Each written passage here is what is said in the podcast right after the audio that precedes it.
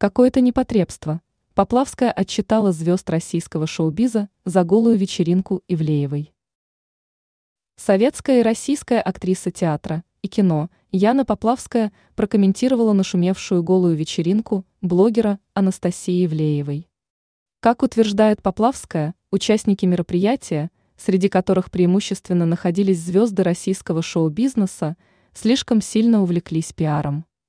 Артистка пояснила, как однажды говорил Евгений Евстигнеев, звезды на небе, а эстрадники так просто, работают здесь, приходят и уходят, а о чем рассказывает Тархит. По словам актрисы, каждая медийная личность должна прежде всего думать о том, как ее запомнят люди. Резкая критика. Поплавская также ответила на последующее извинение звезд перед взбунтовавшейся общественностью. Как считает актриса, искренности в таких просьбах о прощении мало.